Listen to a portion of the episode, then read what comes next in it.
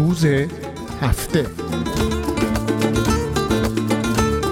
من در دوازدهم اردیبهشت 1350 وقتی دانشجوی دانشگاه صنعتی آریا مهر بودم دستگیر و زندانی شدم.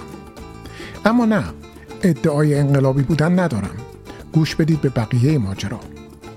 وضعیت اون زمانها این بود که مأمورین پلیس یا به اصطلاح گارد حق نداشتن وارد دانشگاه بشن. دانشجوها به مناسبت‌های مختلف پشت نرده ها جمع می شدن و شعار می دادن. هر وقت شعارها کمی تند و بودار می شد معمورین به اصطلاح حمله می کردن و ده 20 متری توی دانشگاه دنبال بچه ها می دویدن. ما در می رفتیم و معمورین هم بر می گشتن توی خیابون سر جاشون و این موشو گربه بازی ادامه داشت.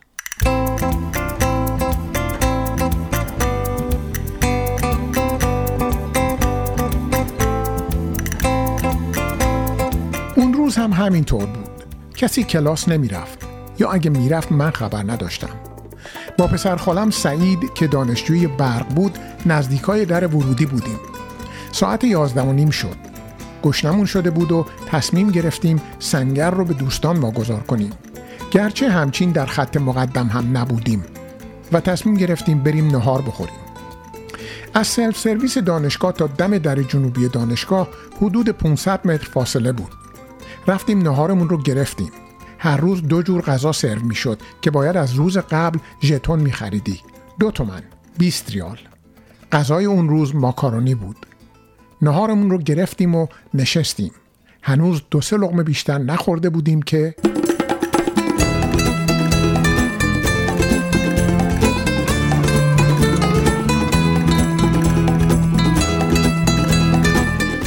جنوبی سلف سرویس تمام شیشه بود. شیشه های بلند. مثلا یک متر و نیم در چند متر. بچه ها فرار می‌کردن. ما از خوردن دست کشیدیم و نگاه می‌کردیم. بچه ها عموما از خیابون کنار سلف سرویس به طرف شمال دانشگاه میدویدند. در شمال دانشگاه هم یک در بود. شاید بچه ها می‌رفتن که از اونجا فرار کنند. بعضی ها هم می اومدن توی سلف سرویس کم کم بچه ها تموم شدن و گاردی ها پیداشون شد. با اون پلیس و پاسبونایی که دم در دیده بودیم خیلی فرق داشتند سپرهای شفاف بزرگ داشتند کلاه خودهاشون هم تلق داشت و خیلی ترسناک بودن. من مات و مبهوت نگاه می‌کردم چون تا حالا پلیس رو توی این نقطه دانشگاه ندیده بودم. خوشخیالانه هم تصور می‌کردم که پلیس ها وارد سلف سرویس نمیشن. اما صحنه بعدی واقعا ترسناک بود.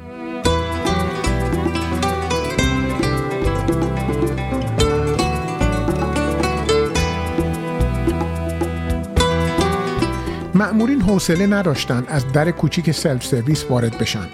چند تاشون مثل صحنه هایی که توی فیلم ها دیده بودم دورخیز می‌کردن و با سپرهاشون می اومدن توی شیشه ها تازه اون موقع بود که من به فکر فرار افتادم. سعید نبود. نمی‌دونم کی فرار کرده بود. من خیلی دیر کرده بودم. گاردی ها رسیدن. بد جوری می زدن. من افتاده بودم و تعداد زیادی باتوم به پشتم و شونه خورد. بعد آروم گرفتن. به همون گفتن تکون نخوریم. بعد از مدتی شاید ده دقیقه گفتن پاشید بیایید بیرون. تعدادمون خیلی زیاد بود. اتوبوس های دو طبقه شرکت واحد رو آورده بودن توی دانشگاه و ما رو سوار می‌کردند. خیلی ها سر و کلشون خونی بود. دکتر گریگوریان استاد دانشکده سازه هم بود که دستش از ساعد در اثر باتوم شکسته بود. بچه ها داد و بیداد کردند که ایشون استاد هستند و جداش کردند و نمی‌دونم کجا بردنش. ولی همه ما رو سوار کردند و راه افتادیم.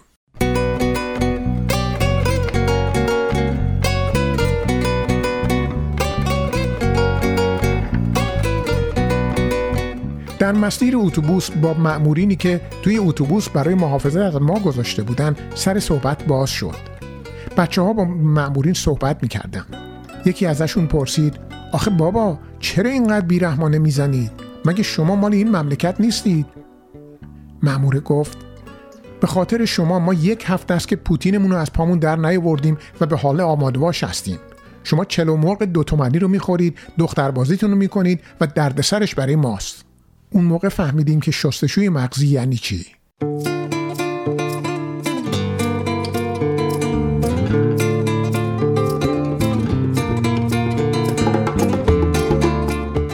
بردن به زندان شهربانی در مرکز شهر. ساختمون یک حیات گرد داشت و چهار طبقه دور اون حیات رو گرفته بود. طبقه چهارم رو خالی کردن و ما رو فرستادن اون تو. 575 نفر از صنعتی آریامهر بودیم و 400 خورده ای از دانشکده فنی. بلافاصله کار بازجویی شروع شد. اتاقی بود که یک ردیف میز توش گذاشته بودن. پنج شش نفری با لباس شخصی نشسته بودند و هر کدوم ما که وارد می شدیم جلوی یکی می نشستیم. با ما حرف نمی زدن.